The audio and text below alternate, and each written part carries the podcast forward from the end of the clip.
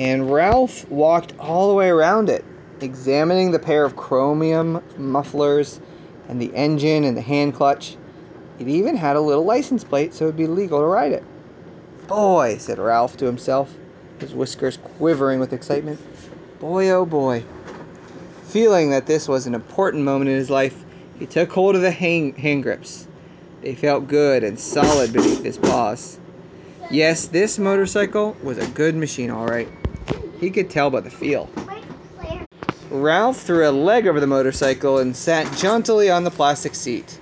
He even bounced up and down. The seat was curved and just right to fit a mouse.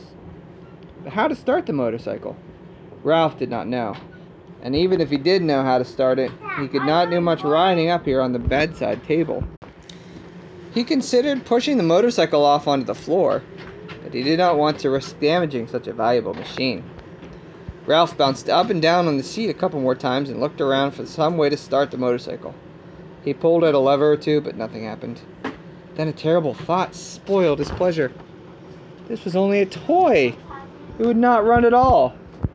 Ralph was not satisfied just sitting on the motorcycle. Ralph craved action. After all, what was a motorcycle for if it wasn't action? Who needed a motorcycle riding lesson? Not Ralph! He tried pushing himself along with his feet. This was not nearly fast enough, but it was better than nothing. He moved his feet faster along the tabletop, then lifted them up while he coasted.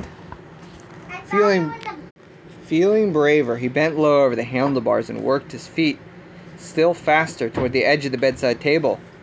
When he worked up a little speed, he would coast around the corner. He scrambled his feet on the tabletop to gain momentum. In a split second, he would steer to the left.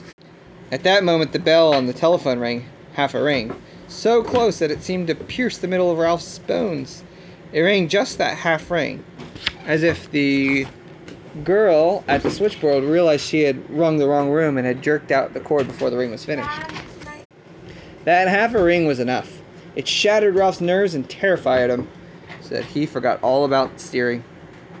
It jumbled his thoughts until he forgot to drag his heels for brakes. He was so terrified he let go of the hand grips. The momentum of the motorcycle carried him forward over the edge of the table. Down, down through the space tumbled Ralph with the motorcycle. He tried to straighten out, to turn the fall into a leap, but the motorcycle got in his way. He grabbed in vain at the air with both paws. There was nothing to clutch, nothing to save him, only the empty air. For a fleeting instant, he thought of his poor Uncle Victor. That was the instant the motorcycle landed with a crash in the metal wastebasket. Ralph fell into a heap beside the motorcycle and lay still. Poop, poop, poop. No.